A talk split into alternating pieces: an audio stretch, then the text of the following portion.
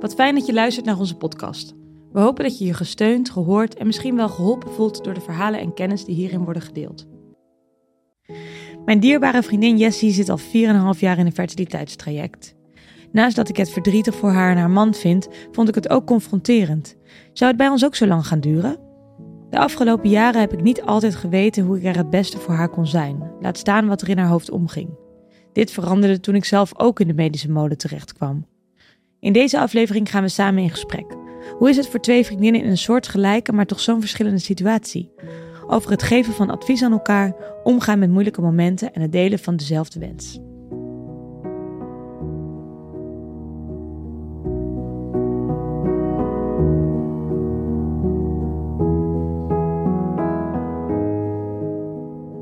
Ik zit hier vandaag op de bank met een heel speciaal iemand voor mij. Mijn lieve, lieve vriendin Jess. Welkom Jess. Wat fijn dat je er bent. Hoi. Hi. En uh, dat Jess hier is, is extra bijzonder. Want um, wat uh, ja, zo bijzonder is aan onze vriendschap, naast de vriendschap zelf, is dat wij uh, op dit moment allebei in een fertiliteitstraject zitten. Ja. Jij langer dan ik. Ik stroomde later in. Ja, en ik vind het uh, heel bijzonder dat wij hier vandaag zo'n open gesprek gaan houden met elkaar. Want uh, dat doen we nu wel veel vaker, maar er zijn ook tijden geweest. Ik denk dat we het allebei moeilijker vonden om over te praten. Ja, dus nu jij hier gewoon wordt opgenomen, ja. hoe vind je het? Um, een beetje onwennig, moet ik eerlijk zeggen. Maar dat is meer de apparatuur die om ons heen zit. kan ik me voorstellen. Uh, voor de rest, praten met jou is mijn tweede natuur bijna. Dus dat is heel fijn. Ja. En uh, het ook wel een beetje, ja, spannend is misschien wel het juiste woord om het ook eens een keer aan de buitenwereld, buiten mijn eigen vriendenkring, mijn en ons verhaal te vertellen. Daar. Ja, ja, super mooi. Want wat, um, waarom zei je ja toen ik vroeg of je deze aflevering met mij op wilde nemen? Allereerst ook echt om jouw initiatief te, jullie initiatief te, te supporten. Omdat ik denk dat het heel erg belangrijk is dat dit verhaal uh, wordt verteld en dat er naslagwerk is. En voor mensen is, uh, informatie is om ja, gewoon onderzoek te doen, kunnen doen over het traject wat zij zelf uh, gaan bewandelen. En ik vind het heel mooi dat jij, nou ja, samen met Elma ook gewoon je eigen bereik daarvoor inzet. En dat vind ik heel dapper. Lief. En, uh, da daarom doe ik in eerste instantie natuurlijk mee om echt om jou te sporten. Maar ook omdat ik zelf al vijf jaar ook in dit traject zit. En, vijf jaar ja. alweer, hè? Jeetje. Ja. Ik merk dat ik een beetje, ja. best wel een beetje spannend vind. Ja, het is, ook, het is ook spannend en het is ook een groot verhaal uh, om te delen. Het is ook je eigen verhaal en het is gewoon... Ja, ik merk ook zelf wel hoor, alle gesprekken die ik hierover voer en ook de voorgesprekken die ik heb, ben daarna gewoon echt wel echt heel moe. Ik praat er heel graag over. Um, het doet ook wel ook veel goed, maar benadrukt ook wel hoe verdrietig een situatie is of hoe verdrietig die is geweest. Uh, ook hoe mooi sommige inzichten zijn. Uh, het is veel. Ja, ik ben wel gewend om er veel over te praten met mijn omgeving en soms ook met vreemden.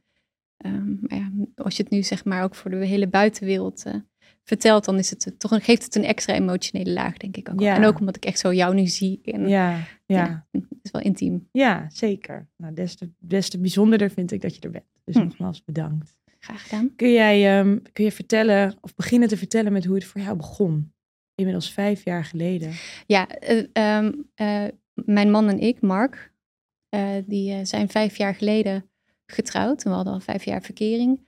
En um, nou ja, vanaf toen eigenlijk ontstond de daadwerkelijke kinderwens. En begon eerst met leuke natural cycle. kijken wat wanneer de vruchtbare dagen zijn. En nou ja, uiteindelijk mondde dat uit tot een, ja, een anderhalf jaar durende periode waarin wij probeerden en wat gepingpong met de huisarts. Ja, want je bent na tien maanden, vertelde je, naar de huisarts gegaan. Ja. En die stuurde jou eigenlijk weer weg. Ja. Van, uh, dit en, is te kort. Nou, te kort inderdaad. En het is er op zich ook wel uit te leggen. Want als je bedenkt hoeveel... Stel, het zitten elf cycli, cycli in zo'n... In die tien maanden, hoe vaak heb je dan daadwerkelijk kans gehad? Of heb je iedere keer op de ovulatie uh, seks gehad, et cetera? Daar is natuurlijk wel een beetje... Zit wel een nuance in, denk ik. Bizar trouwens, hoe klein die window of opportunity is. Ik denk Ja. daar ook wel vaak aan terug van hoe lang je, ik in mijn leven bezig ben geweest met het niet zwanger Oh, worden. hoe bang je ervoor was. Hoe bang je ervoor was. Ja. Stel je voor dat iemand naar je kijkt en dan gebeurt dat. En nu weet je van die timeframe en überhaupt al het, Ja, alles wat er maar op de juiste plek, op de juiste plaats moet zijn. Ja. Moet er allemaal maar net goed gaan. Ook in een medisch traject, maar ook zeker natuurlijk. Ja, precies. En dus ik denk dat de huisarts ze is sowieso wat conservatiever, maar dat, dat het op zich wel klopt wat zij zei. Van gaan toch nog maar even proberen. Jullie hebben gewoon veel kans. Je bent jong. Ik was toen net 30 of nog geen 30. Voelde dat ook zo voor jou? Van, was jij, was, was jij oké met eh, ja, op met dat moment uitspraak? wel. En, en het is om het in perspectief te plaatsen. eh, mijn man is vier jaar ouder dan ik. Eh, in zijn kring waren er al heel veel kinderen of waren op komst of de eerst kwamen.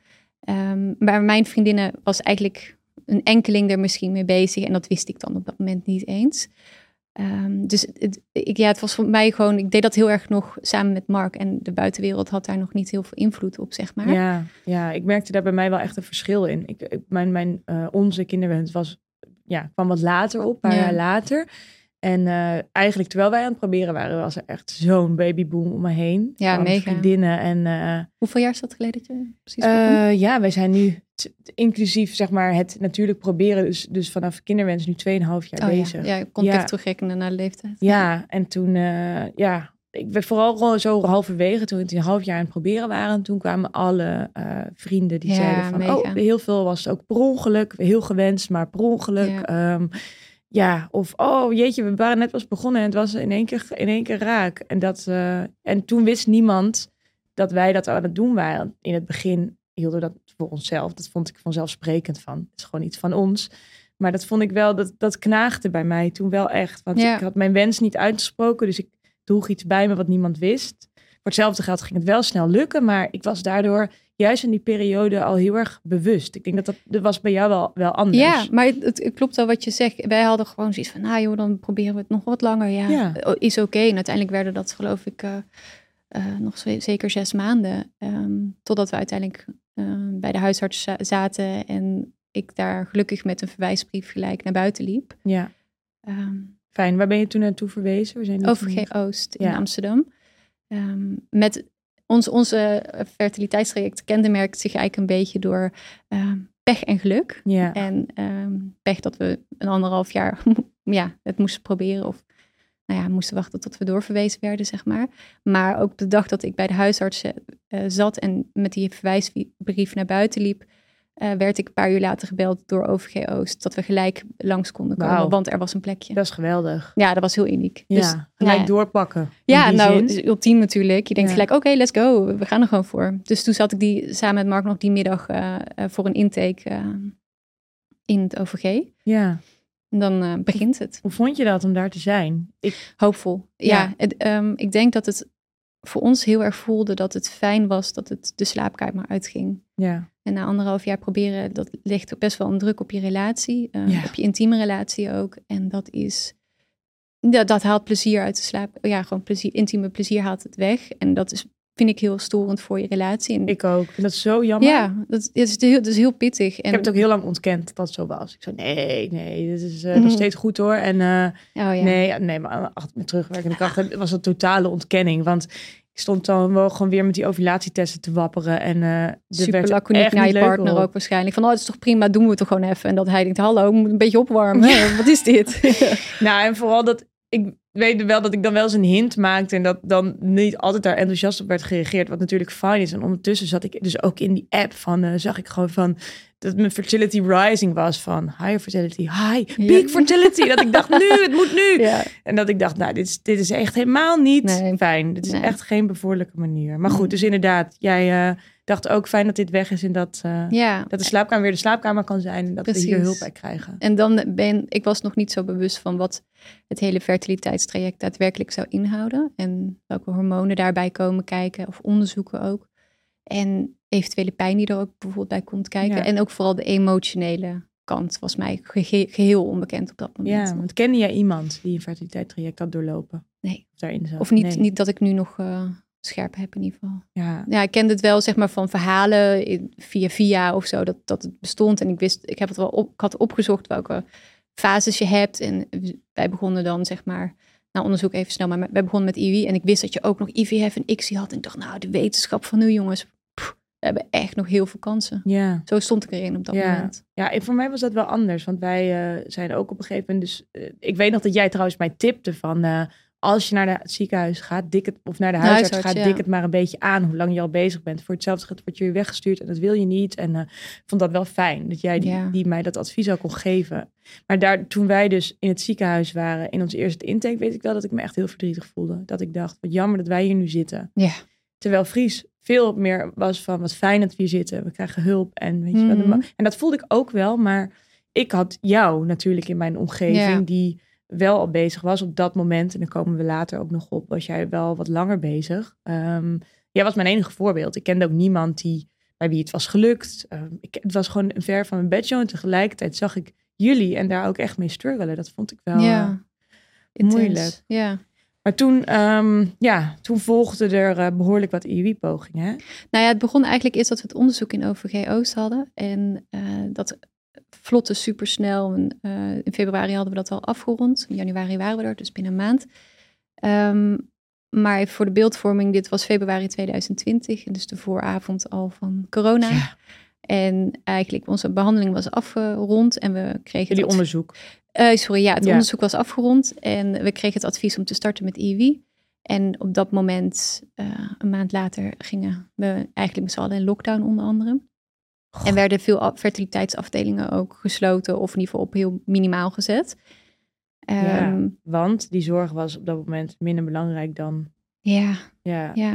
dat- Terwijl jouw klok tikt door. Mijn, ja, nou, ik werd toen nog heel erg bestempeld als heel jong. Ik was Mhm. 30, dus dat vonden ze. Ze kwamen eh, vaak dames van iets oudere leeftijd tegen. Dus in die zin zaten wij daar ook wel een beetje zo van, we zijn nog jong. Uiteindelijk resulteerde dat wel in acht maanden wachten. Jeetje. En- Vond je dat? Om zo acht maanden pas op de plaats te maken. Nou, nou toch al wel anderhalf jaar een kinderwens te hebben. Ja, En een hoopvolle kunnen- start ook, want Ja. we konden beginnen. Ja, dat was, dat was heel frustrerend en dat die frustratie, die bouwde zich ook op. Ehm, en rond acht maanden, eh, ik weet nog dat ik belde en dat ik zei van, joh, heb je enig idee van ja, wat de wachtlijst is? Of kun je, kun je iets zeggen? Nou, dat konden ze niet. Nou, en dan word je gewoon eigenlijk hopeloos. Denk je, waar moet ik heen? En uiteindelijk ehm, hebben wij een verwijzing gekregen voor een kliniek in Leidendorp. Ja. Die dus ehm, wel nog opereerde, omdat zij onaf- ja, onafhankelijk zijn. Eh, dus niet afhankelijk van het ziekenhuis. En daar konden wij eigenlijk vrij snel ook wederom, eh, dus weer een gelukje, eh, starten. ja. En, En hoe daar- heb jij in die acht maanden wachten jezelf... ja, hoe, hoe ben je daarmee omgegaan? Mentaal vooral. Nou, voor mij was het toen, ik, wij zaten echt voor mijn gevoel in ons bloei van ons leven. We waren bezig met wat een leuk werk. En eh, ja, we deden heel veel leuke dingen. We gingen naar festivals. Ja, we waren er, omdat niemand in onze omgeving ermee bezig was, konden wij dat ook eigenlijk best gemakkelijk van ons afzetten. En natuurlijk waren er de tranen, natuurlijk als er weer een, ja, een maand voorbij ging en het was niet gelukt. En we zaten weer te wachten. En we dachten, ja, ondertussen denk je natuurlijk van, ik ga het je gewoon dacht, doen. ik probeer het. Ja, natuurlijk. tuurlijk. Zat je toen ook helemaal op die testen en op die... eh, dacht je van, ik laat het nu even Ik heb wel ovulatietesten gedaan, maar ik moet zeggen dat ik daar niet super consequent in was. Ik vond dat vrij eh, irritant en ik voelde, ik voel mijn ovulatie. Ja. Dus ik heb dat vaak getest, of dat rond die Ja, periode dan... dat klopte. over- ja, dat klopte. En dan is het natuurlijk nog steeds hè, een beetje gokken allemaal. Ehm, maar ja, zo deden wij dat. Als ik terugkijk naar die tijd, dan hebben wij daar niet super veel over gepraat. Ja, ik weet dat je moest wachten en ik weet hoe dat was, maar ik heb me daar met terugwerkende kracht wel over verbaasd eh, hoe slecht ik me kon inleven in jouw situatie en hoe anders dat nu is. Dat ik ook wel vaak eigenlijk along the way jouw hele traject wel heb gedacht van ja, echt heel verdrietig, maar gelukkig inderdaad, wat je net ook al zei, heb je zoveel leuke Ja. dingen waar je, waar je van kunt genieten. Eh, dat is ook zo. Eh, dat ervaar ik zelf ook wel eens zo, maar ook heel vaak niet. Want het hangt gewoon altijd als een soort wolk boven je, boven jullie, boven je relatie. Ja. En eh, ja, ik vond het wel, ik schrok er wel van. Ja, dat het, het is, of nou, het is zo moeilijk je in te leven in- die situatie als je er zelf niet in zit. En dat vond ik wel een pijnlijk besef toen dat, eh, toen dat bij mij veranderde. Ik kan me het ook wel voorstellen stellen dat dat voor men moeilijk te begrijpen hoe het is voor anderen om in een fertiliteitstraject te zitten. Heb jij dat ook zo ervaren? Het, dat, dat onbegrip? Of bijvoorbeeld... Zeker later in het traject, Ja. toen het wat, wat serieuzer werd, toen Mhm. er wat meer van af ging hangen voor ons. In het begin was het allemaal heel hoopvol en vaarden wij eigenlijk op, het, op ook het hoopvolle van onze omgeving. Want iedereen zei, oh joh, lekker iwieën, straks komt het helemaal goed. En, eh, Eh, je hebt daarna ook nog heel veel kansen. Je bent jong, dat heb ik echt zo vaak gehoord. Ja. En in het begin gingen wij daar ook gewoon heel erg in mee. In principe zijn het Ja. ook allemaal feiten. Je bent jong, er kan nog veel. Ja, en ik denk dat wij ook ons gevoel nog niet zo op orde hadden, Nee. denk ik. En dus misschien voor de buitenwereld, ja, dat zij het niet helemaal begrepen, was misschien ook wel onze houding er in het begin ook wel in. Want wij gingen gewoon heel erg zo van, hop, we gaan de behandelingen doen. En ja, de emotie, daar hadden we het eigenlijk nog, Mm. net, niet, nog niet over toen. Misschien ook wel fijn dat dat niet, nog niet zo'n grote rol speelde. En ja, dat het Ah, ja, een dat, soort ja, wat stressvrijer was. zeker. Want, dus toen ging je naar Leiderdorp en toen begon het Ja, echt. ja toen mochten we. eh, misschien belangrijk om te zeggen dat er bij ons geen aanleiding eh, is gevonden waarom wij eh, nog niet zwanger waren. Dus on- gewoon onverklaarde onvruchtbaarheid of onverklaarde eh, subfertiliteit wordt dat genoemd. Oh. Want ik, wij zeiden al, we hebben natuurlijk al even gekletst Ja. voor deze aflevering. Toen zei je ook al onverklaarbare onvruchtbaarheid. Ik Ja. vond het zo'n heftige term. ja, is- Wie, als, er niks, als je niks kunt vinden of als je niks kunt bewijzen, hoe kun je dan wel zeggen dat iemand onvruchtbaar is? ja, dat is de balsemende, het balsemende variant daarvan is de subfertiliteit. Ja, nou, die klinkt dan meer maar. gewoon, gewoon onbekender, klinkt dat denk ik vooral. Hoe vond jij het om, eh, om ergens mee te beginnen zonder te weten? Ja, alsof je. Voor mij voelde het, eh, het, eh, de suggestie voor IUI als het geven van een medicijn zonder dat je weet waar je ziek voor bent. Dus Mm. ik dacht van, hé, maar wat gaan jullie dan oplossen als je niet weet wat ik heb? Nou ja, ik zag dat heel Hoe erg. soort- ik zei wat van de, de, alle lichtjes worden op groen gezet. Dus ehm, je, je krijgt een. eh, bij IUI wordt, kregen wij extra medicatie, zodat ik in ieder geval twee eicellen of één of twee eicellen mooi groot zouden worden en het sperma zou worden opgewerkt. Eh, nou ja, ze wisten precies wanneer ze het gingen terugplaatsen. Dus ja, daarmee eh, pakte ze ook dat stukje ovulatie mee. Ja, ik dacht, dit is top. Dat Alles dacht ik dus ook, totdat ik dus ging lezen over wat het slagingspercentage Ja, dat is heel Ik laag. zo laag. Ja, Terwijl je denkt, ik, ik vind het inderdaad, ook nu, nu het zo opzomt, zo logisch klinken. Dat je denkt, ja. Ja. let's go, weet je wel, dit is het gewoon. Toch is het dan maar een slagingspercentage van 10%.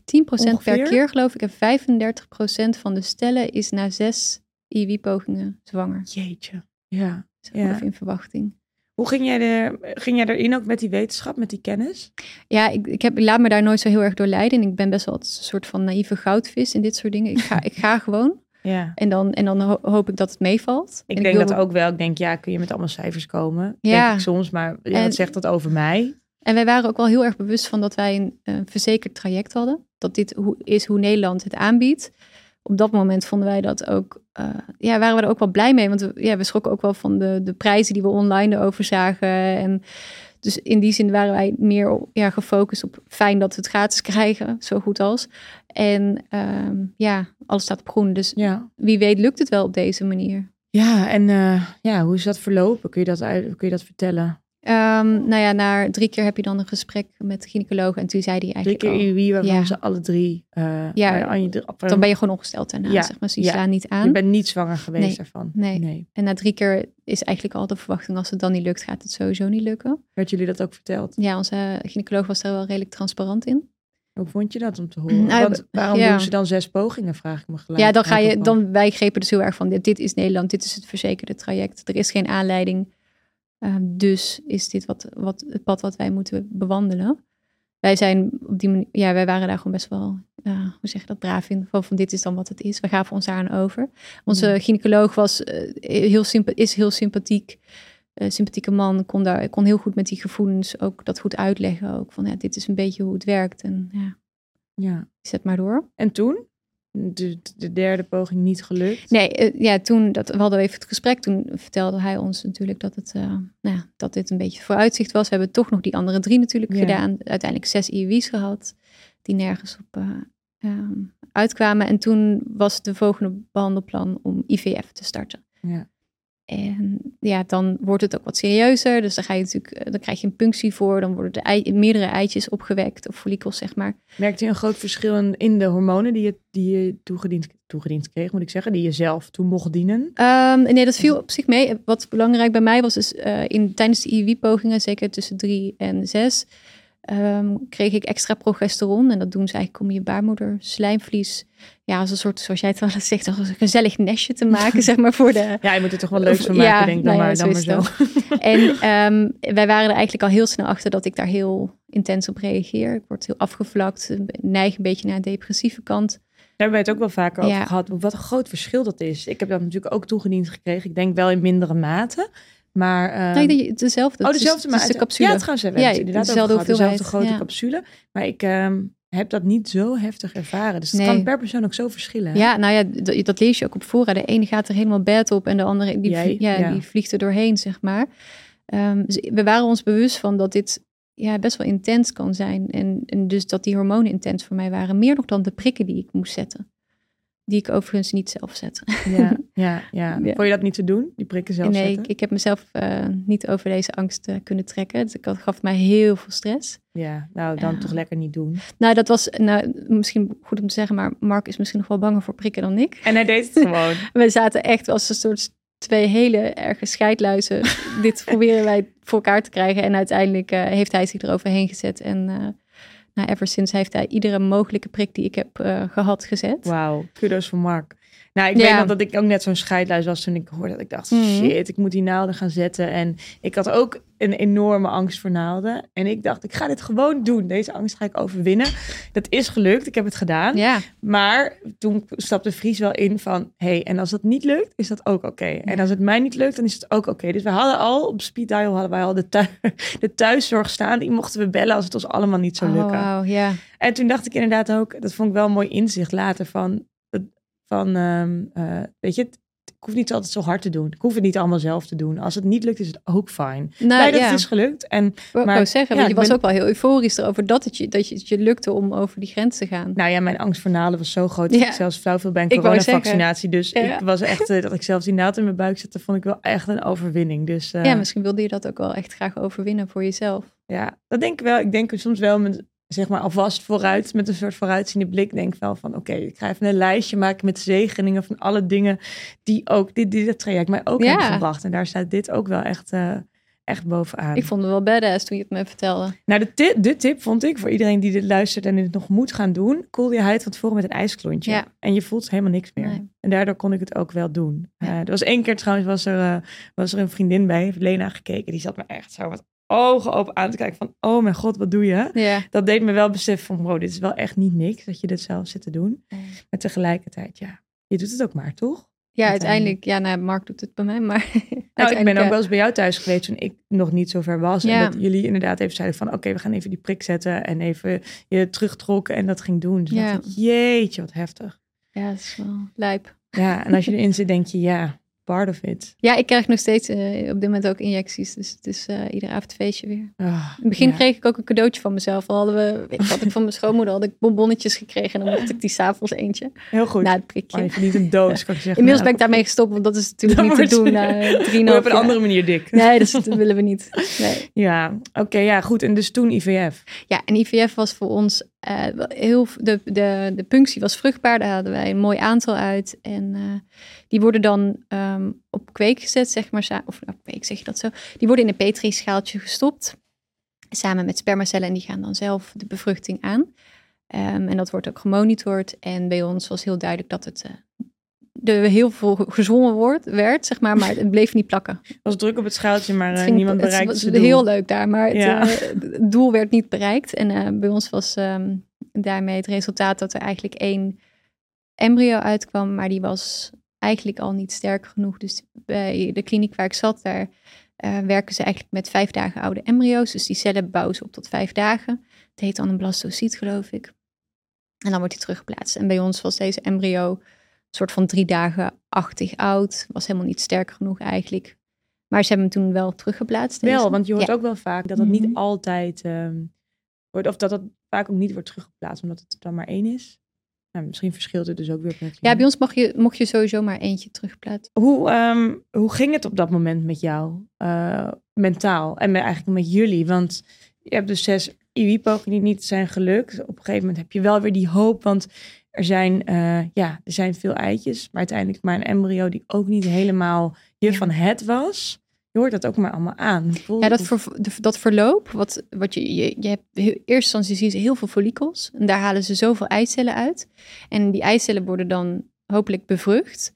En dat verloop is best groot. En we wisten dat, maar we konden niet inschatten hoeveel dat zou zijn. ja. Ehm, dus als je bijvoorbeeld van negen eh, ik weet niet eens meer hoeveel follikels bij ons zichtbaar waren. Maar als je bijvoorbeeld van zes naar uiteindelijk één ehm, embryo gaat, van zes eicellen naar één embryo. Ja, dan denk je, oh, dit is dus punctie 1 van 3. Die ik echt krijg. afvalrace, hè? Ja, ik voelde dit ook wel zo hoor. Want bij ons was het zo in de eerste poging uiteindelijk waren er acht eitjes aan het groeien. Daarvan Dat is ik zie je. Ja, ik zie. Ja, daarvan werden er vier, eh, nee, acht gegroeid, zes geoogst, vier bevrucht, twee waren goed genoeg. Dat Ja. ik dacht van, wow, Wow, ja. ga je dan van acht naar twee? Ja, Ehm, ja, ik vond dat ook wel, eh, intens. ja, vooral eerst waren het er nog vier en toen van gaan ze groeien. Ja, en die eh, dagen zijn ook sloop. Ik weet niet of ze bij jullie dagelijkse updates gaven of pas na zoveel dagen. Maar je ziet echt te wachten van ik hoop dat ze er nog zijn. ja, hallo jongens. Ik ja. hoop niet dat dit voor niks, want dat heb ik heel vaak wel. Ja. Ik heb eh, uiteindelijk nu drie puncties gehad, maar ik heb heel vaak wel gedacht, ik hoop dat het niet voor niets Ja. was. Ja,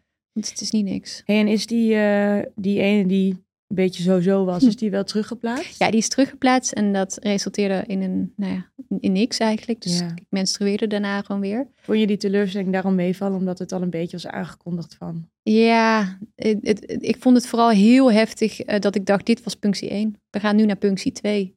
Ja. Holy, eh, holy F, dit gaat echt eh, Rap. rap. En dat vond ik heel beangstigend eigenlijk ook. Eh, ik dacht, heb, we hebben maar zoveel kansen. Of Mhm. in ieder geval een beetje binnen het verzekerde traject, zeg maar. En ik vond, ja, ik, schrok daar gewoon heel erg van. En pas toen eigenlijk was het voor Mark en mij, werd het emotioneel ook zwaarder. We dachten, oké, er zit wel, het is echt fragiel. Ja. Ja. Ehm, En hoe was het op dat moment met jouw omgeving? Begonnen er al meer mensen inmiddels kinderen te willen? Ja, ja, ja. krijgen misschien te- zo? Ja, ik, moet, weet niet zeker of ik het goed zeg, maar volgens mij, eh, sowieso onze beste vrienden hadden al, eh, hadden al een kind toen. Eh, maar veel, veel aankondigingen en eh privé-telefoontjes in plaats van groeps. eh, Ja, hoe, werd, vond, ja. hoe vond je dat er toen met jullie is omgegaan daarin? ja, wij waren vanaf het begin heel open over dat wij het traject gingen doen. En daar ook dat ook uitgelegd aan onze omgeving. Dus ik denk dat iedereen wel ehm, voorzichtig met ons was. En dat, dat resulteerde in het begin soms ook wel in, in aannames van... oh, Jess en Mark willen daar vast niet bij zijn. Die zullen dat wel moeilijk vinden. Of ehm, nou ja, dat we een beetje ja, mensen voor ons gingen denken. En dat was in het begin wel heel pittig.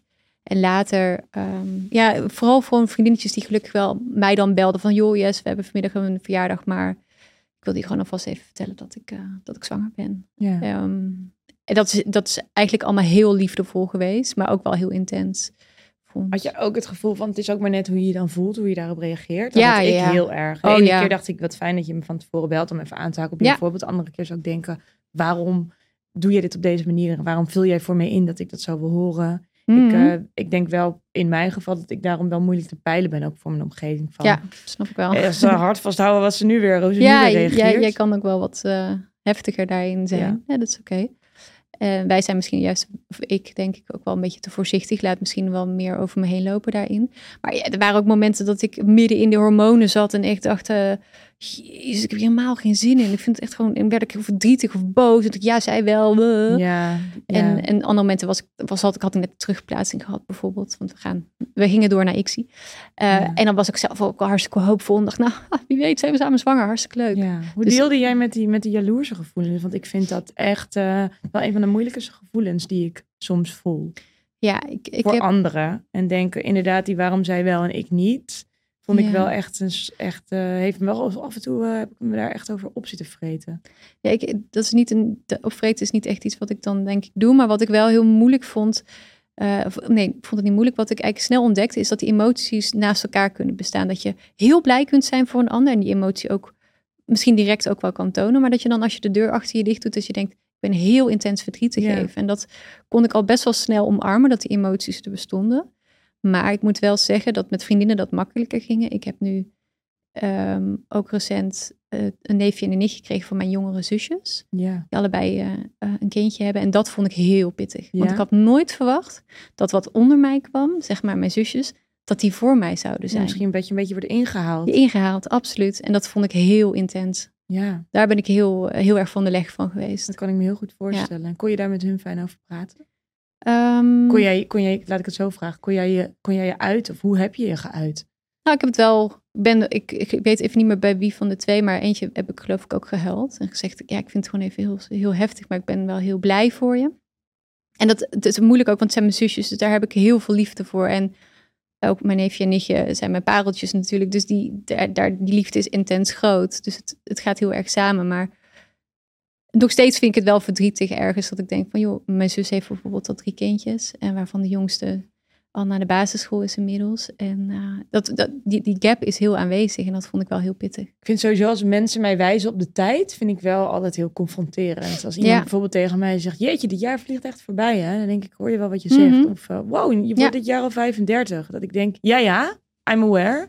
Bedankt dat je het even opmerkt. Ja. Uh, dat vind ik wel soms echt eventjes slikken van, oh jeetje, we zijn er weer, uh, nou het is al gewoon weer bijna 2024. Ik heb het heel erg als je kinderen ziet, bijvoorbeeld van vrienden die dan een kindje hebben van vier nu of zo, of vijf, uh, wij ook.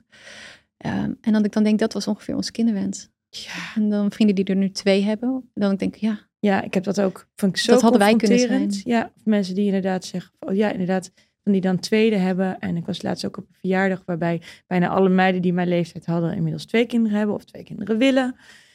dat vind ik wel echt soms even slikken. Maar ik vroeg dit net aan jou, van hoe deel je met die, met die jaloerse gevoelens? Omdat jij, die opmerking die jij maakte van die gevoelens mogen naast elkaar bestaan, dat heb je mij ook een keer getipt. En het heeft me zoveel, zo erg geholpen.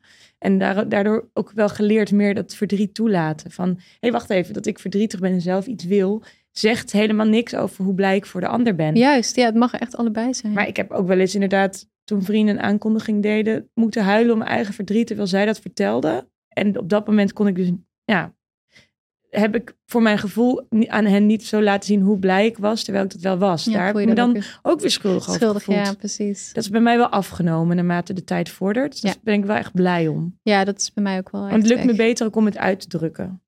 Heb je ook, want ik weet niet, ik, heb heel, ik vind jaloezie een hele moeilijke emotie. Dat, die, dat kom, heb ik gelukkig niet heel veel, zit niet echt in mijn aard. Maar ik, ik vind het wel heel moeilijk om te voelen. En ik had een gesprek met mijn psycholoog hierover, want ik, ik ben ook bij een psycholoog. En uh, uiteindelijk hebben wij het voor, voor mij omgevormd tot gemis. En dat is het woord wat ik vaak gebruik als ik in eerste instantie misschien een beetje jaloezie voel. Dat ik denk, maar ik, het is, ik voel dit omdat ik dit gewoon zo intrinsiek graag wil. Ja wil zo graag ook dat kindje. Grappig. Mijn, mijn psycholoog die zei inderdaad ook, jaloezie is eigenlijk gewoon verlangen. Dat vond ik wel heel mooi. Ja, ja. nou dat, precies. wel, dus ja. ze zeggen eigenlijk. Ja, heel herkenbaar. Zelf. ja. nee, dat is, uh, dat is een mooie manier om er naar te kijken. Dat steunt mij inderdaad ook. Ja. Hey, even terug, uh, looping back naar, um, jullie gingen toen dus uh, eh, IVF, ja, ze, ze, ze, deden een dansje op dat Petri-schaaltje, maar niemand vond elkaar. Dus ze zeiden, ik zie eens voor jullie uh, ja, misschien wel een goede volgende stap. Ja, ja, dan ga je dus best wel rap in een. Uh, ik denk dat dit allemaal wel best wel een jaar tijdbestek van IUI'tjes naar uh, de serieuze ICSI ging. En dan... Dat valt mij sowieso wel op in jouw traject. Er zijn periodes dat het heel snel gaat. Ja. En periodes van hele lange gaps, van wachten en geduld ja. hebben. Komen ja. zo natuurlijk ook nog op. Maar het lijkt me veel schakelen ook. Ja, in je hoofd. Van, oh, oh, we gaan ineens weer heel hard. En daarna weer van, oh, daar zitten we weer. Ja, vooral omdat je ook als, een, als, een, uh, als je een terugplaatsing hebt gehad van een embryo en die slaat niet aan, dan word je dus ongesteld. En in principe kun je dan gewoon weer starten met de volgende, zeg maar. Dat is best wel lijp, en dan ga je gewoon heel hard door. En dan pak je, dan pak je echt hard door. Ja, de teleurstelling is, is nog maar net geweest. Dus ja. je bent alweer bezig ja. bij de volgende. Dag, de, de, de, je menstruatie start en dat is eigenlijk alweer dag één. Dag één van je cyclus. En op dag tien heb jij een echo. En hop, je zit er alweer in. Ja. Kan, je kan je ook heel positief zien, hè? Dat, dat dag dat je als je menstrueert, dat je dan dat als dag één ziet, weer de opbloeien, zeg maar, van, uh, van, van de mogelijkheden. Ja, precies. Dus, ja. Hey, en ondertussen was je ook gewoon aan het werk. Uh, was je ook gewoon leuke dingen aan het doen. Ja. Je op vakantie. Of soms kon je dat misschien niet door het traject. Uh, ja, hoe vond jij het om gewoon je dagelijks leven te leven? Met alles wat speelt. Ons gynaecoloog had een tip gegeven. Of eigenlijk had, had gezegd van het is echt echt belangrijk om te blijven leven. Plan vakanties in, plan festival of plan een concert in, ga dingen doen. En dat vonden wij dat we dachten, nou, wat zeg jij nou? Maar dat is voor ons heel belangrijk bewezen. Ja. Door die dingen wel te blijven doen. En je kan altijd nog afzeggen. Ja, ik vind het wel lastig hoor, want uh, zeker met vakanties en zo, wij hebben dat toch niet echt gedaan. Ik denk ook, we krijgen nu die medische hulp. Um, die mogelijkheid is er. Ik voel de tijd doortikken ik denk van ik maak deze keuze en ik wil alles op alles zetten uh, en alles hiervoor laten wijken. En tegelijkertijd vind ik dat ook heel erg moeilijk. Want ja, dan sta je stil. ja. Dan heb je ook geen nieuwe ervaringen, geen nieuwe prikkels die juist zo belangrijk zijn om een steen te blijven, zeg ja, maar. Dat is wel waar, ja. Misschien kan ik dat alsnog gaan veranderen, want dat doe ik dus niet. Nee, maar het kunnen ook kleine dingen zijn. Het kan dus ook een concertje zijn. Het kan ook een, een dinertje ergens zijn. Of een, gewoon een weekendje weg. Of iets Het leven wat, vieren wat met bij je elkaar. past. Ja. ja, ja, ja. Ja. En toen gingen jullie naar ICSI. ja. Eh, ja. ja en, en dat, dat dat was succesvol. Ja, het was een, ook weer een vruchtbare eh, eh, punctie. Daar hadden we uiteindelijk eh, eh, zes eicellen uit. Sorry, zes eh, embryo's uit. Zes, wauw, dat Ja, is een, eh, Dat was heel fijn. bijna een elftal. Oh ja, ik, ik, ik droom ook wel eens van hangmatjes. Ja. Ja. Stapelbedjes en zo. Lijkt me heerlijk. Ehm, eh, en toen hebben we gelijk een eerste verse terugplaatsing gehad. Eh, dus dan is hij nog niet, eentje Ja. is er niet ingevroren. En die was succesvol. En Wauw, ja, wat een moment. Ja, dat die heel bizar. heel bizar. Weet je dat ik een, ehm, ik weet nog precies waar ik stond toen jij mij belde. Jij was in knokken, toch? Ja, ja, klopt. En ik was ergens aan het fietsen en ja. toen ben ik afgestapt om met jou te facetimen. Daar heb ik nog een printscreen van. Ja, ja ik, ik zei het webcam, maar ik bedoelde op mij FaceTime. waren allebei aan het huilen. Of in ieder geval, ik was Ja, ja, ik zie mezelf ook. Ja, ik, ja. Nou, ik vroeg nog aan jou, zijn dit, eh, zijn dit eh, happy tears of is het ook, emo of is het ook eh, de emotie? Maar het was wel happy tears. We waren echt happy tears. Ja. Ja. Maar ja, die was, die was succes- eh, eh, succesvol en is helaas eh, afgebroken in de we- vijfde week. Ehm, en dat noemen ze in de kliniek dan een chemische zwangerschap. En dat is een term voor een embryo die eigenlijk na vijf weken stopt met groeien. Dus je hebt dan wel een, een verhoging van je HCG-waarde, dus je zwangerschapshormoon. Ehm, en je lichaam is in theorie, dus gewoon, of in, in daadwerkelijk gewoon zwanger. Voelde je je ook zwanger? Nee, ik voelde volgens mij nog niks. Geen cravings, geen gekke... Nee, dat is misschien een beetje vroeg daarvoor ook Ja, wel. Uh, ja. Maar ik voelde niks. Uh, maar het was wel heel, heel verdrietig. En ik weet nog Ja. wel dat we daar heel erg van de leg van waren. Uh, ja, we, waren, we stortten echt heel even in. Zo van, ho, ho, dit, dit kan natuurlijk ook nog. En we hadden zo gehoopt dat dat stukje ons bespaard zou blijven. Dat we niet ook nog de angst zouden krijgen voor een miskraam. Want er zijn gelukkig ook heel veel dames die deze ervaring niet hebben. ja. Maar bloed wordt je eigen grootste vijand eigenlijk. Want dan ben je misschien zwanger en dan ga je iedere keer als je naar het toilet gaat, ga je kijken. Ik hoop niet dat ik bloed. Oh, dat zo, het zo herkenbaar. Ik heb dat ook gedaan. Ja, en dat, dat, dat was Ja. eigenlijk een soort nieuwe focus voor mij. Dat ik daar eigenlijk nog veel banger voor werd. Ja, ja. Ik Maar weet dat ook nog wel. Ik weet ook nog dat Fries ook deze daadwerkelijke woorden heeft uitgesproken van jeetje, dat we dit dan ook Ja, mee moeten maken. Ja. Als ik voelde ik ook inderdaad bij die miskraam. Ja. Ik dacht, eh, hij dacht echt, we zijn er.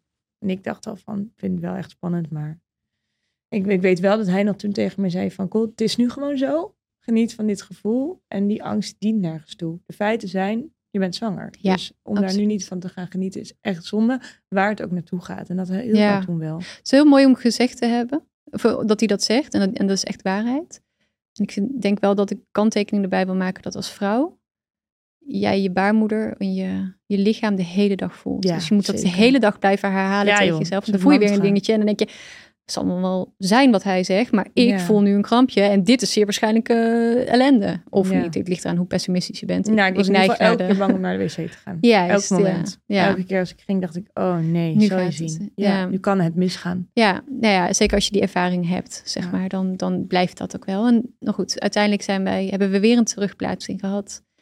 En eh, die was weer positief. Jeetje, dus twee op een rij Ja. die goed waren. Ja, en eh, ik weet nog wel dat dat rond kerst was. En Ja. eh, ik had net gehoord dat eh, een van mijn jongere zusjes ook zwanger was op dat moment. Die was al wat verder, die was iets volgens mij van acht weken of zo. Die het overigens dus ook belde, Mhm. in plaats van dat ze het aan de kersttafel vertelde. Wat vond je daarvan? Was je daar blij mee? Vond je dat juist... Nou, ik, mijn ouders wisten trouwens wel. Maar ik, ja, nou, ik, ik heb altijd wel moeite gehad dat ik het idee had dat... ehm nou, het traject is Mark en mij overkomen. Maar het is ook onze omgeving overkomen. En dat vind ik heel pittig. Dat ik, hoe lief mijn omgeving ook is... heb ik soms wel het idee dat ik de spotlight een beetje wegneem van, een- van mensen. Ik hoopte eigenlijk dat al mijn vriendinnen op tafel zouden springen en zeggen... jongens, wij hebben nieuws. Ik ben zwanger. En ik wil dat iedereen dan met ballonnen en confetti eromheen staat. En ik heb het idee gehad dat, dat ik dat toch een beetje heb weggenomen. Zeker bij mijn zusjes. Ja, dat lijkt me een verdrietig besef. Ja, en het, ik denk dat zij, als ik het op de man zou vragen, dat zij dat misschien wel anders zullen zien. Of daar misschien wat minder zwaar aan dragen. Uh, maar ja, ook, ook hen en ook mijn ouders, dus iedereen is het gewoon een beetje overkomen. Ja. En iedereen heeft maar te dealen met onze fragiliteit ook wel. Ja. Dus dat is wel Ja, ik kan er wel. Ik heb dat er wel anders hoor. En ik denk dat, dat, dat dit ook wel heel interessant is en het ook zo ingewikkeld maakt voor de omgeving. Dat iedereen hier zo'n andere wens in heeft. Ik denk dat ik het wel fijn zou vinden als mensen mij van tevoren zouden inlichten ergens over. En dat ik dat me dan niet zo Ja, het zwarte schaap aan tafel zou voelen of Mhm. zo. Hoewel ik iedereen gun om op de tafel te springen en confetti af te schieten, doe het vooral. Ja. Maar ik weet wel dat ik dan even e- extra moet slikken. Gelukkig wel pas de, als ik wegga, meestal. Ik, was laatst ook op een kinderverjaardag waar ik een van de twee vrouwen was die geen kind hadden. En de andere die er was, die deed, die kondigde aan dat ze zwanger Ja, was. jeetje. En dat eh, vond ik geweldig voor haar. En eh, was, reageerde ook heel blij. En ik was ook heel blij. En achteraf dacht ik wel van, oh, auw. Wel toch even confrontatiemomentje of zo.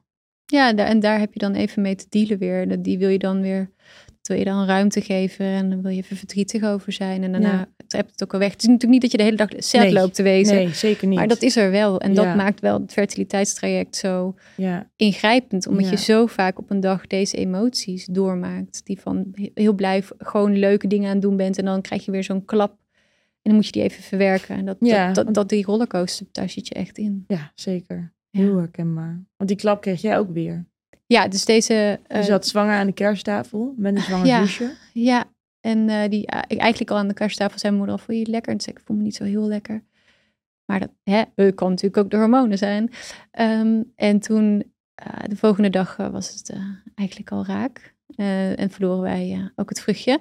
Dus dat, en dat was wederom dus een chemische zwangerschap binnen Ja. vijf weken. Of, Ja. zijn we het verloren. Ja. En dat was, dat was een hele heftige klap wederom. En toen denk je nog een keer, wat is dit? Is, Ja. ligt, het hier Is er ons mis? probleem? Ja. Ja, Ja, want al die tijd wist je nog steeds niet waar het nou aan lag. Nee, en, en en met een, eh, überhaupt met eh ICSI en IVF heb je een verhoogde kans op, op miskramen. De reden daartoe weet ik eerlijk gezegd niet, maar dat is wel wat er gezegd wordt. Dus je bent je wel van bewust dat je wat fragieler bent en dat het je over kan, kan overkomen. Maar de impact daarvan, hoe dat daadwerkelijk voelt, het verdriet wat je daarbij voelt en ook het verdriet wat Mark voelde. Ik had misschien fysiek even bij, maar ik zag ook zijn verdriet. En Ja. dat vond ik, ja, dat, dat is heel intens. Ja, Ja, ik kan het eigenlijk niet anders zeggen. ja, ja. Ik weet, ja, als ik het me goed herinner, is dat, is dat dit het moment ook geweest volgens mij dat ehm, wij ook graag zwanger wilden worden.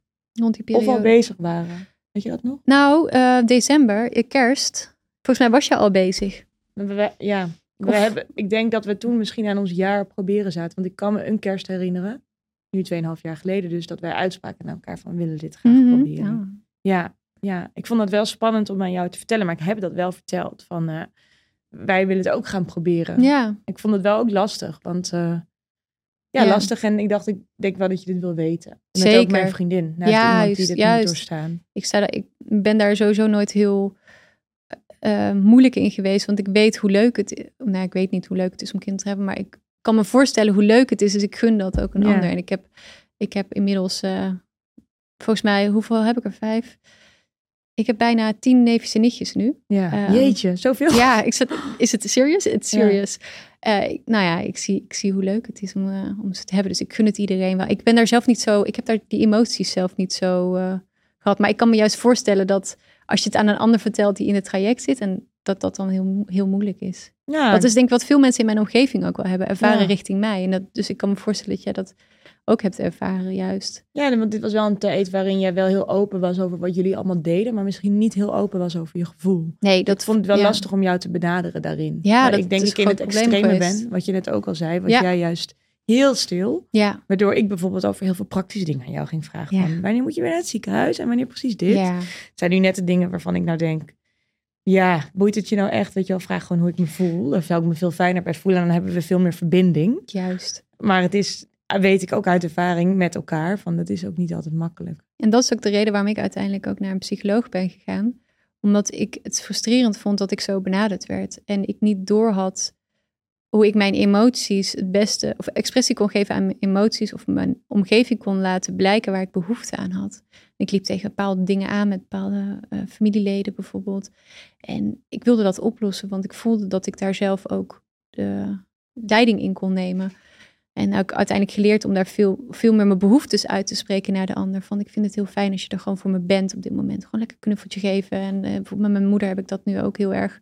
Dat we dat nu eh, met elkaar hebben uitgesproken. Zij is wat praktischer. En dat is heel fijn om te hebben in je omgeving. Maar ik had gewoon heel veel schouders nodig om te huilen. En ik wilde gewoon heel graag dat mensen tegen me zeiden: Goh, yes, verdomme, wat is dit zwaar voor jullie? Hè, wat intens. En dat is het enige Ja. wat ik wilde horen. Ik hoefde niet te vertellen van jongens, eh, morgen terugplaatsing, hiep hoi, we hebben er zin in. Dat Ja. wilde ik wel niet. Ik wilde Mooi gewoon- zeg. Ja. Ja, ik vind ook echt, ik zie de, vind jou echt ook daarin echt als een blad aan de boom veranderd. ja, Zo- dat hoor ik veel. Ja, eh, toegankelijker eh, en daardoor hebben wij ook zoveel mooiere gesprekken, denk ik. Ja, ik kan we veel voorheen dichter, hadden. ja, dieper bij, of makkelijker bij mijn emoties, wat ik erbij voel. Fijn is dat, echt heel fijn. Ja, en, en het is heel, ja, als ik dan een tip mag geven, ga sowieso met iemand praten in, in dit traject. Omdat al die emoties moet je, wil je, je moet niks, maar je wil ze natuurlijk een plekje geven. En dat is zo intens. En je zit ook nog eens aan de hormonen en al die dingen. En uiteindelijk helpt dat je jezelf, maar ook je omgeving. Ja, eens. Ja, Dat, dat vind ik heel belangrijk. ja. Hey, en eh, dus, dus twee uh, XU-pogingen verder, op naar drie, want er waren nog vier embryo's in de vriezer. Ja, en toen hadden we weer een terugplaatsing. En die, ehm, nou ja, de uitkomst daarvan was negatief, maar die, ik werd ziek in die periode en ik kreeg een, eh, eh, uiteindelijk een schildklierontsteking. Ja, wat werd veroorzaakt door waarschijnlijk doordat Ja. je twee keer chemisch zwanger bent Ja, geweest. ze, ze- de, normaal gesproken kan dat of ontstaan na de zwangerschap. Eh, hebben, eh, aardig wat dames hebben daar dan even last van. En de echte oorzaak ja, is natuurlijk onbekend, maar de verwachting is een beetje omdat ik dus inderdaad twee miskramen heb gehad, kort achter elkaar, dat mijn eh, hormonen daarvan zijn geschrokken. Wat een klap zeg. Ja, dat is heel intens. Dat was, Mark zei ook, ik ben eigenlijk toen nog veel banger geweest voor ons traject dan eerder, omdat ik zo ziek was. Dus ik, Ik kan je ook nog wel herinneren, joh, je kon geen wandeling meer maken. Nee, ik, was eh, niks twee meer. weken vijf kilo afgevallen en dat is eh, op mijn lichaam best wel veel. Ja, Ehm, eh, dat, is heel intens. Ik kon eigenlijk gewoon helemaal niks. En toen, ja. En je werd ook verteld, uiteindelijk heb je daardoor acht maanden in de wacht gestaan. Ja, dus ik ben bij een internist en endocrinoloog terechtgekomen, naar verwijzing van de huisarts uiteraard. Ehm, eh, en ik zat eerst in een soort te snelle werkende schildklier en het resultaat daarna is, na die, als die ontsteking weg is, dat je in een enorm dal raakt. Dus krijg je een een, een langzaam werkende schildklier. En die moet dan vervolgens uitkabbelen. En dat, eh, mijn internist was eigenlijk zo iemand die zei van ja, dat kun je zonder hormonen doen. Dan, de kans is gewoon aannemelijk dat je binnen drie maanden bovenop bent. Anders krijg je een kuur en dan mag je sowieso drie maanden niet zwanger worden. En nou ja, ehm, ik was eigenlijk heel hoopvol, ja, hoopvol van dat dat komt vast snel goed. En uiteindelijk is dat omdat ik dus ook geen medicatie heb gehad, acht maanden lang voortgeduurd. Jeetje, dus acht maanden weer op dat wachtbankje en ziek. Ja, en dat was eigenlijk voor mij en misschien ook wel voor Mark wel ons diepste dal. Toen, Ja. toen zaten we, waren we, en we hadden twee miskramen gehad. Ik was gewoon helemaal niet goed eh, fysiek. Gewoon, Je laat ook even bij de beschouwing dat je ook al zes mislukte IUI-pogingen Ja, die hadden we ook nog inderdaad, een Ja. IVF'je erbij.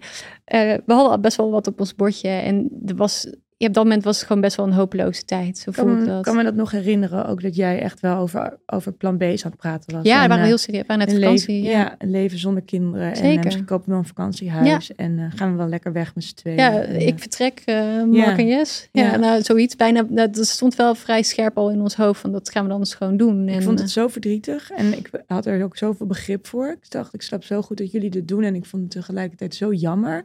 Dat, ja, ik vond het gewoon intens verdrietig. Op dat het is heel, heel moeilijk, denk ik, om iemand heel hopeloos mee te maken. Ja, Ik denk dat, dat, het, dat wij als mensen ons dan heel erg machteloos voelen als je zo iemand ja. voor je, als je, zeker als het je vrienden zijn, maar überhaupt, machteloosheid is een moeilijke emotie voor je als omgeving zijn. En je ziet dan iemand zo hopeloos en verdrietig en somber. Ik kan me wel heel goed voorstellen dat dat heel veel mensen heeft geraakt ook. Ja, ik heb weet nog dat ik met, met Yara, onze derde musketier, eh, met wie we veel Ja. leuke dingen doen, wel ook veel over jou heb gekletst. En dat we ook gewoon zeiden van, wat kunnen we nou nog zeggen? Wat kunnen we nou nog zeggen wat haar steunt, behalve naar haar luisteren? Maar Ja, wil het zo graag wegnemen. En, eh, en- ja en- dat, dat merk je op grote schaal ook, dat mensen dat heel graag willen. Ehm, ja, wat ook soms resulteert in dat mensen stomme dingen zeggen. Maar zo, wat zijn de stomste dingen die jij hebt gehoord? Ehm, eh, loslaten. Je moet Oh. het loslaten. Dat Ja. vond ik de allermoeilijkste. Super, Vooral omdat in ons geval loslaten betekent dat we kinderloos blijven in principe. Ja, Of tenminste, dat is tot op heden zo bewezen. Ehm, en ik dacht echt loslaten. Ik snap, de, ik snap het concept loslaten heel goed. Hè? En dat is in, in tunnelvisie is nooit goed. Hè? Dat, dat is intens voor, voor iedereen. Maar hallo, hey Kijk, dat geldt voor de meeste opmerkingen. Ze zijn echt wel goed bedoeld en Nee, er zit een kern van waarheid Ja. in. Maar eh, ja, wat je zegt, als jij het los zou laten, dan zou je nooit een kind krijgen. Dus In principe niet, bedankt nee. voor de tip. Ja, Ik kreeg ook op heel vroeg, eh, toen ik er dan uitte van dat we gingen beginnen, zei iemand, eh, zijn meerdere mensen begonnen over adoptie. oh ja, Ik dacht, natuurlijk, Fijn. adoptie is een schitterend, een schitterend fenomeen. Nou maar zijn ook de hoor je, mij dat, maar hoor je ja. mij dat zeggen? Ja. Ja, maar, je, maar even je leuke. Jij hebt namelijk ook, jij, jij jij kan best wel soms een beetje ehm eh, bozig, bozig zijn. En dan, en dan Oh ja? ja joh, Eh, dat is een beetje jouw manier van doen soms. Maar jij, hebt, jij, jij vindt dat heel, heel relaxed als mensen zeggen, komt wel goed. Ja, dat heb ik hier in deze podcast zeker ook Oh, al een aantal keer verteld. ja die vind ik altijd wel... Maar dat het is is ook zo, de garantie heb je gewoon niet. Dus waarom zeg je het? Het is gewoon niet waar. Het is niet waar dat je weet dat dat zo is. Hopelijk ja, we zijn Ja. hoopvol. Dus ik denk, en nu help ik mensen daar ook wel mee. Dan zeg ik van, joh, weet je, dat maakt het juist spannend dat we dat niet zeker Nee. weten. Ik vind het wel fijn dat je uitspreekt dat je hoopvol bent, want dat zijn we namelijk zelf ook. En dat Ja. helpt wel. Probeer er wel ja. minder hard in te zijn. En ook voor je omgeving, juist in plaats van dat wij nu iedereen zitten te bashen op eh, slechte opmerkingen die ze maken. Maar als je iets wil zeggen, zeg dan juist van, ik hoop het zo intens voor je. Ik leef zo met je mee. Ik denk veel aan je. Ja. Als ik iets voor je kan doen, dan ben ik er. Eh, en stuur een kaartje. Ja, we hebben elkaar echt veel kaartjes gestuurd. Hè, ja, along wees way. op die manier lief. Ja. Dat, dat, dat helpt veel meer dan eh, het eh, komt wel goed schouderklopje en eh, koffietje nog.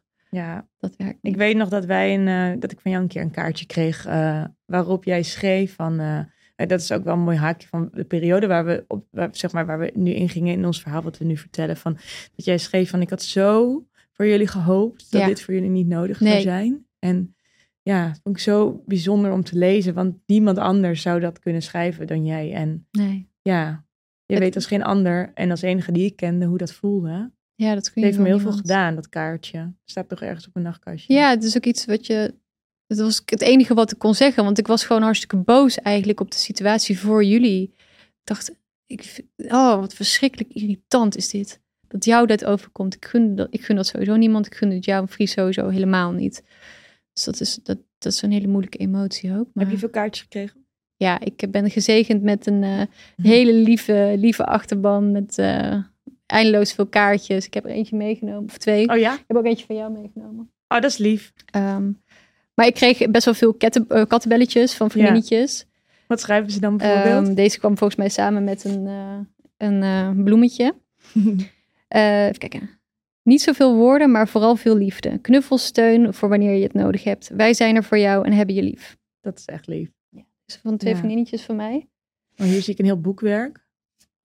ja, maar ik krijg sowieso altijd lange verhalen wel. Ja, En deze Ja. is van jou. ja. Even kijken. Ach, wat leuk om dat weer te zien.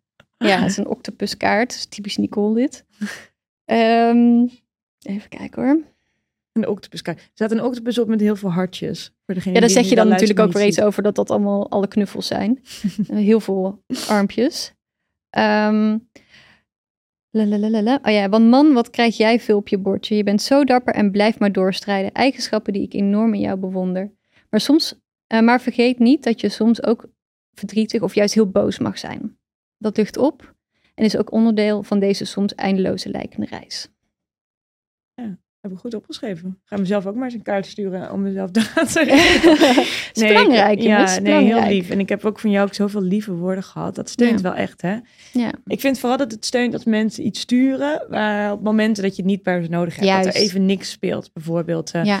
in een wachtperiode, of dat er even niks is. En dat mensen dan weten van, hé, hey, ook nu ga je door lastige fases mentaal. Dan even een berichtje krijgen of een kaartje of Een hartje. al is het een emoji inderdaad Ja. die je dan krijgt. En Ja. eh, dat je denkt, wauw, er denkt even iemand aan mij. Zo belangrijk. Dat maakt dat je hoop houdt. Ja. Ook dat mensen in je omgeving jou willen supporten, jou willen steunen, er voor je zijn. Dat heeft ons echt, zeker omdat we toen in een heel diep dal zaten, ons er echt wel een beetje uitgesleept. Ja. En uiteindelijk ook, ik zat met jou een jaar dus eh, bij Caron te lunchen. Nee, het avondeten waren we op het terras zaten. Het was augustus, het was heel lekker weer. Ja, ik kwam net terug dit- van vakantie. ja, ik kan me dit heel goed herinneren. Ja. Toen kwam ik net terug uit België voor het eerst. Juist, jij had Ja. net uh, Het was al een tijdje, bi- inmiddels ook een tijdje. Nou, zo, snel, zo lang eigenlijk dus niet. Want ik kapte het heel snel af in Nederland en ging voor een second opinion toevallig naar België. Juist, ja. En toen zaten wij met elkaar aan tafel, met z'n drieën. Ja, en, en ik weet toch wel dat ik... Ik hoor, ik hoor me nog praten, maar ik was heel somber. Ja. En ik, ik zag het allemaal niet voor me. En jij... Ik geloof dat jij of ik... Of Jara, waarschijnlijk, Jara begon waarschijnlijk te huilen. Waarschijnlijk. Eh, ja. Lover. Ehm, en eh, op een gegeven moment, ik, ik had heel erg over plan B en jij schoot ook vol en jij zei nee, yes. Als jij, als jij de, wat zei nou, als jij, het niet, als jij de krachten niet voor hebt, dan hebben wij de krachten voor. Dan gaan we, het komt goed, kom op, hoop, hoop hou. Nee, je zei niet zo. Nee, Sorry jongens, zei dat zei je zeker niet. Je zei niet, komt goed. Dat zei je niet. Maar je Nou, zei wel van, wel heel hoopvol. van, tenminste, er, ik zag nog een, ik zag zeker nog wel ja, hoop. hou kracht en eh, nog niet opgeven. En wij zijn er voor je. En als jij het niet genoeg kan, dan, dan helpen we jou. En zo ontstond ook het gesprek, omdat jij dus net in België was ehm, geweest. Of je was al ja, in gesprek daar in ieder geval. Ik weet niet meer precies hoe het zat bij jou. Ik, was daar, ik had volgens mij net een intakegesprek gehad. Juist. Mijn eerste intakegesprek. En eh, wat mij toen zo... Wat, ik heb daar, voordat ik met jou... Het, e- voordat het etentje heb ik best lang nagedacht van hoe ik, dat, hoe ik dit ging brengen. Want ja, wat ik er zelf uit leerde was... Wow, in België kijken ze zoveel verder. ja. Ik hoorde daarover onderzoeken. En ik, het enige met wie ik kon vergelijken was met jou. Dus ik ging terug en ik dacht, heeft Jess dit wel gehad? Hebben ze bij haar, wel een hysteroscopie gedaan? Hebben ze eigenlijk een MRI gedaan? Volgens mij leidde ik zo ook het gesprek in dat ik voorzichtig ging polsen of Mhm. dat zo was. ja. Want ik dacht, als dat niet het geval is, is er ook nog zoveel te doen. En is dat plan B hopelijk, kan dat nog even de ijskast in. ja. Nou, dat was, ik weet nog dat ik dus naar huis ging. Ja, en dit eh, bij Mark neerlegde. En ik geloof dat wij uiteindelijk twee weken later eh, eh, in gesprek waren met, met iemand die uiteindelijk voor ons een.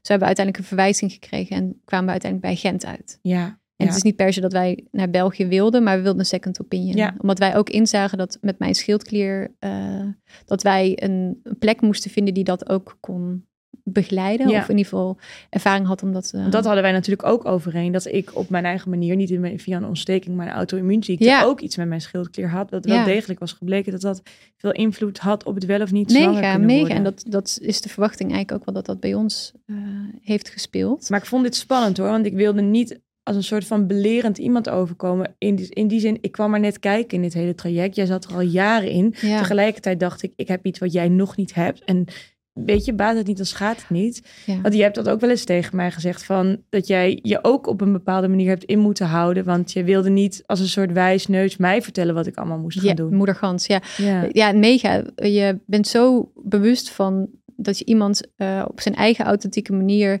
ehm, dat traject moet volgen. En ik had ervaring en natuurlijk dacht ik wel eens als jij dan met een, een tip van een ander aankwam, dacht hoezo heb je mij niet gevraagd?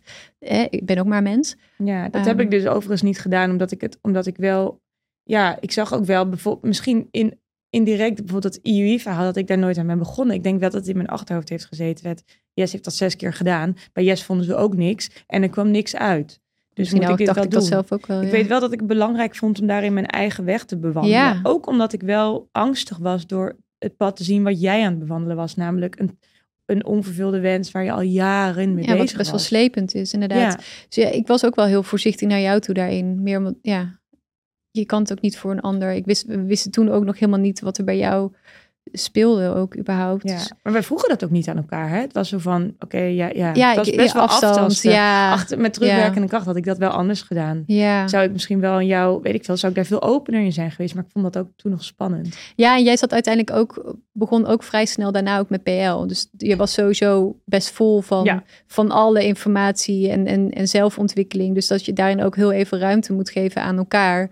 Jij vooral ruimte moest geven aan jezelf. Ja, eh, waarin je dan ook even die afstand überhaupt hebt. klopt.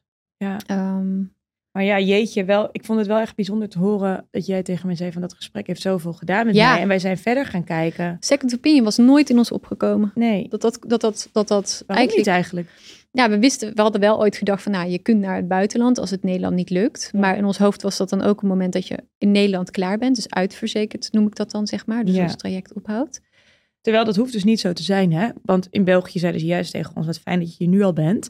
Want in veel gevallen verspillen, ik zeg even als aanhalingstekens, dit geldt voor de mensen die bij wie het niet in Nederland lukte, maar verspillen ze geld in Nederland Ja, en gaan ze dan met eigen geld de grens over, waarbij wij, de Belgische artsen, eerst alle problemen fysiek op moeten lossen en dan pas kunnen beginnen. Dus tegen mij zeiden ze: wat fijn dat je hier nu al ik bent. kan me wel voorstellen, ja. Ja, ja, Ja, en dus, eh, nou, toen gingen wij naar Gent.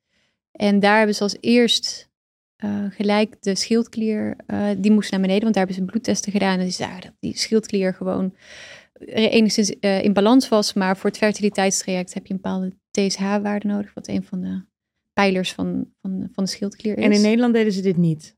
In Nederland ben ik wel getest, Ja. maar hebben ze dat niet begeleid verder. Nee. Interesting. Dus daar heb je nooit medicatie voor gekregen? Nee, want daar, daar was hij ook goed. Dus ik Oh, ben ooit, ja, en, Ja. eh, toen ik heel vijf jaar, of hoe lang geleden, toen ik in Oost begon, was hij eh, normaal. En in eh Leiden-dorp was hij onder de vier nog, en dat is dan nog oké. Ehm, maar ja, Maar dit was voor jou, dit was voor jouw eh, ontsteking. Ja. Heb je na die ontsteking niks meer gemeten?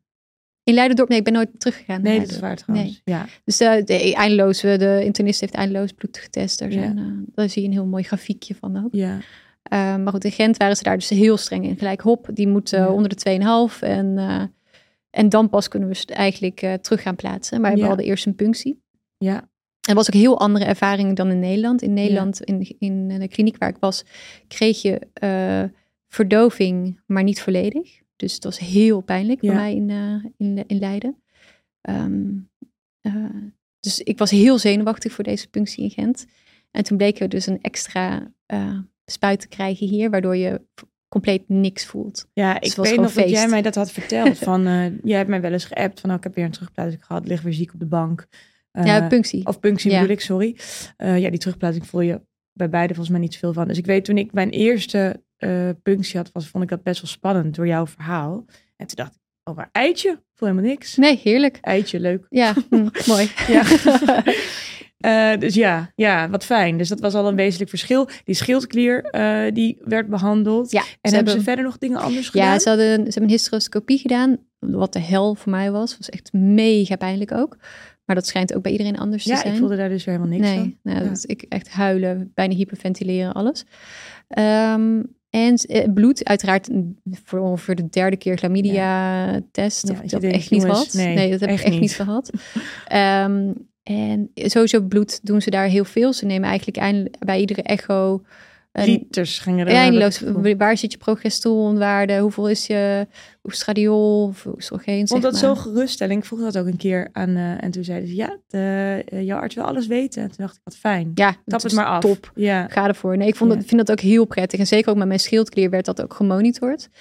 Ehm, maar goed, we, hadden dus een, een- we hebben een punctie gehad daar. En die was intens vruchtbaar. Die was echt geweldig. We hadden 14 eicellen, uiteindelijk 8 embryo's. Dus dat was voor ons ook, omdat dit de laatste verzekerde poging was. Ja, was dit gewoon zo'n intense opluchting. Want ja, wij zagen alleen maar die, die euro's op ons afkomen ongeveer. En waren daar best wel een beetje onrustig huiverig overal. voor. ja. Overigens hebben wij dus in Gent een volledig eh, verzekerd traject, omdat wij, eh, eh, mijn verzekeraar heeft een contract met dat ziekenhuis.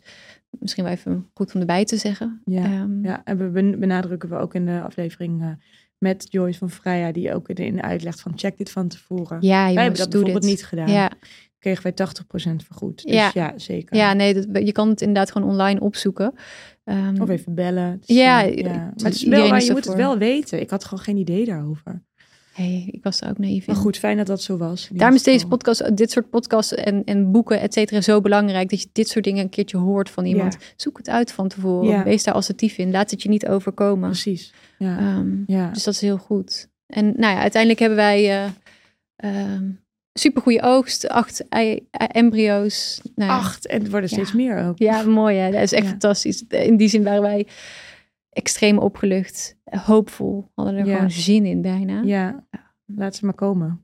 laat ze maar komen. Ja. En eh nou, in ieder geval de Er is eerste... trouwens echt een, een elftal met die drie anderen die nog in Nederland die, zijn. die hangmatten zijn serious. Ja. Ja. ja, lijkt me heerlijk. ja, en toen in eerste terugplaatsing België. En eh, ja, die, die resulteerde in niets. Dus was eigenlijk gewoon weer menstruatie. In de tweede keer ook. En toen hadden we een derde terugplaatsing. En toen hadden we toevallig de dag na de terugplaatsing een geplande afspraak met onze gynaecoloog. En in, in dit soort grote ziekenhuizen sta je vaak eens in drie maanden ingepland. Dus het is allemaal maar net of dat samenkomt met je Ja. terugplaatsing, ja of nee. En we zaten daar en we zeiden toch een beetje, ja, wat is dan de verwachting? Eh, we hebben al zoveel terugplaatsingen gehad inmiddels. En hij zei eigenlijk, ja, jullie hebben gewoon heel veel pech. Ja. Ehm, Wat is het ook gewoon soms, hè? Soms is er gewoon Ja, geen oorzaak voor iets. Is Nee. het gewoon pech. pech. Ik dacht ook bij mijn miskraam van, ehm, hè, maar alles was toch gefixt, dacht ik ook ergens. En toen zei de arts ook, kan ook gewoon pech zijn. En Ja. dat is ook gewoon zo. Ja. Er is ook een grote factor die geluk heet, die ook je maar zo gezin moet zijn. Ja, het geluk gaat ook samen met verdriet. Dat is er ook soms. Ja. Ehm, En toen? En toen, nou, toen hadden we ehm, het gesprek en hij zei, en dat is dan toch als je in een universitair ziekenhuis bent, of misschien wel België, hij, je zag bij hem de rateltjes aangaan. Dus het is ook een professor dit. En hij zat achter zijn computertje een beetje te tikken, half communiceren met ons. En op een gegeven moment zegt hij, ja, jullie, jouw progesteronwaarde is binnen de marge, maar eh, zou wel iets hoger mogen. Weet je wat? We geven jou gewoon nog wat, eh, een extra prikje progesteron erbij. Dus ik had al sowieso, omdat ik kunstmatige cyclus heb en om het XI-traject is, krijg je sowieso zo standaard al oestradiol en eh, progesteron erbij. Die Ja, had ik al. eigenlijk allerlei medicatie om te zorgen dat het Juist. beter innestelt of Ja. blijft zitten. Ja. Ja, en die had ik dus al. En nu kreeg ik dus een extra shot erbij. Ehm, en eh, dus die terugplaatsing was er al. Die avond hebben we nog die medicatie opgehaald. Zijn we begonnen met prikken en eh, ik was zwanger. Jeetje. Ja. Ehm, en eh, dit heeft uiteindelijk zeven weken geduurd. Eh, en was, het was magisch, heel fantastisch leuk. En eh, Het was verder dan je ooit was. ja, eh, we- Gekomen. opeens waren we vijf weken, toen waren we zes weken. En dan ben je over die drempel heen en Ja. dan gaat het. Opeens was het zeven weken en toen begon het bloeden helaas. Dan komt die angst voor bloed sowieso weer naar boven.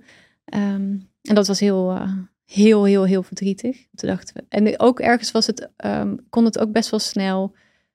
Eh, Had ik best wel snel berusting in, omdat ik dacht, we zijn nu voorbij dat kleine mini-stukje van dat het nog heel erg fertiliteitsstukje is. Dit is gewoon een kindje of een babytje wat gewoon niet gezond genoeg was om te overleven. Ja. En mijn lichaam heeft dat zelf, zelf afgestoten. En ook, Ja. ik had eigenlijk bijna gelijk een complete eh, miskraam, zeg maar. Dus ik ben bijna, bijna gelijk het vruchtje verloren. Dus het was heel snel schoon. Ik heb ook nog, het was met Koningsdag. Ik heb, de, ik heb die dag nog een echo gehad in het ziekenhuis waar mijn moeder werkt. En eh, het zag ook een lege baarmoeder gelijk. Dus het was eigenlijk heel snel opgelost Ja. en weg. Ja. Ik had eigenlijk ook nog bijna geen zwangerschapssymptomen. Dus nou ja, Ik weet wel dat je toen ook al een verloskundige inmiddels al had ja, die had wel en- benaderd. Ja. Ja. Ja. dat doe je dan toch al. Dat is, dat is best wel intens ook. Dat, moet je, dat wil je heel vroeg doen, maar je wil eigenlijk ook helemaal niks zo vroeg doen. Ik wil het liefst gewoon tot twaalf weken wachten en dan hopen dat het eh, Ja. helemaal goed is. Ja. Maar goed, dan zes weken later eh, kom je weer in je, eigen, in je normale cyclus en kun je gewoon weer door. Dat hebben wij ook gedaan. En eh dus weer een terugplaatsing gehad. En die was eh, positief. Ja. Ja. Ja. En die is er nog steeds. Ja. Ik wist dat natuurlijk al. Ja. Ja. Zo fantastisch. Ja, dus die, dat is nu bijna elf weken geleden dat, dat, dat we dat nieuws kregen. En inmiddels ook twee echootjes verder en zit klopt het hartje. Ik weet nog dat jij mij gisteren die echo liet zien. En ik dacht gewoon, het is toch echt zo fantastisch. Ik, eh, Ja. ja. Het is, het is heel, het is heel, heel, heel intens als je. Oh, het is heel intens als je van zo'n slepend traject opeens in euforie komt. Ja. Want dat is hoe je nu voelt, hè? Ja, Ja. en daar ook gelijk neemt de, de zwangerschapsonzekerheid die iedere vrouw die ooit zwanger is waarschijnlijk zal herkennen. ehm, die neemt het ook wel weer over. Ja. Maar ja, het is, het is heel bijzonder.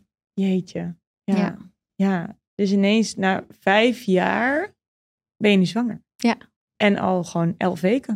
Ja. Zeg ik dat goed? Elf? Ja, Ja. ja dus in half maart eh, verwachten wij een kindje. Wauw. Ja. En durf je te geloven? Ja, eigenlijk best snel al.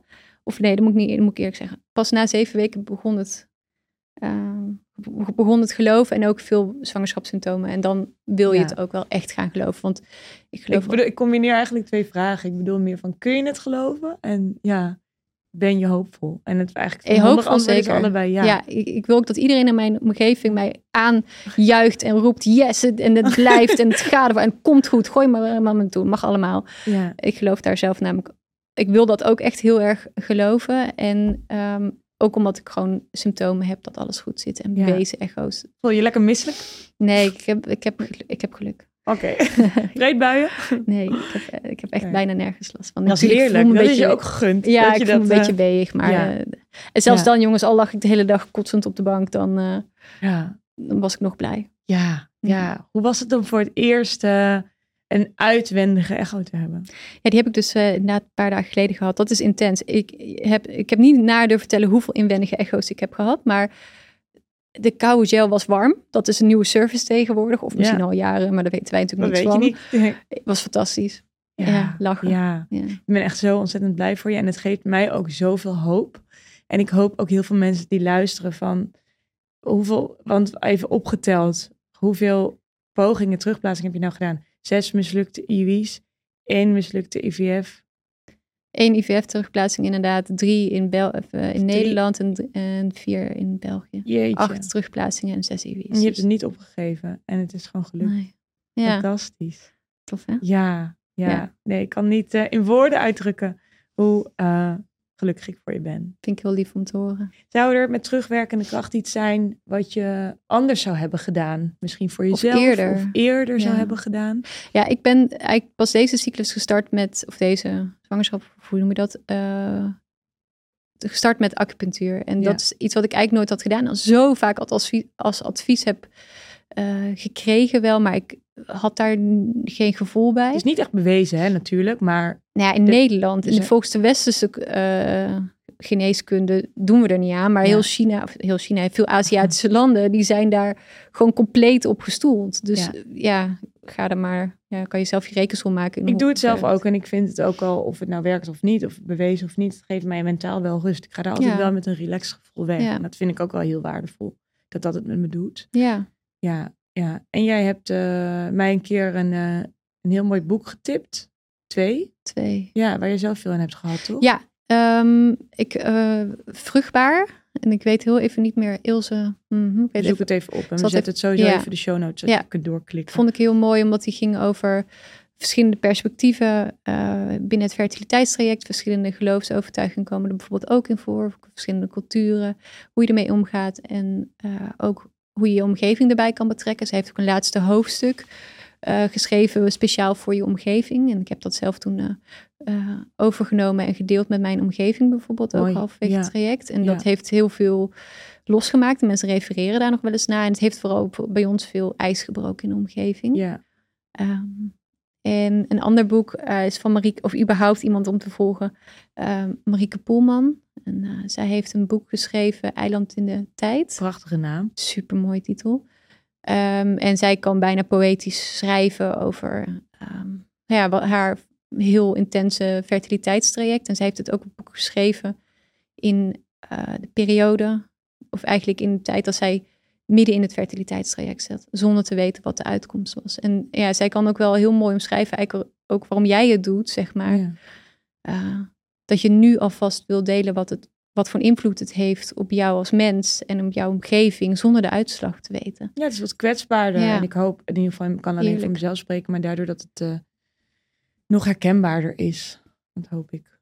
En Ja, misschien en- ook dan. Ja, en, en ook omdat je, omdat je echt niet weet wat de uitslag is, Ja. hoe het gaat eindigen, maakt ook dat je er zo anders in staat nog. Dan, terwijl als ik nu op dit moment een boek zou schrijven, zou ik al zo anders, andere toon aannemen, denk ik. Ja, dat zei je al tegen mij. Het voelt zo raar om nu ineens aan de andere kant te Ja, staan. zo voelt het wel een beetje. Ja, Terwijl ik ja. me eigenlijk nog een beetje meer bij jou voel, zeg maar.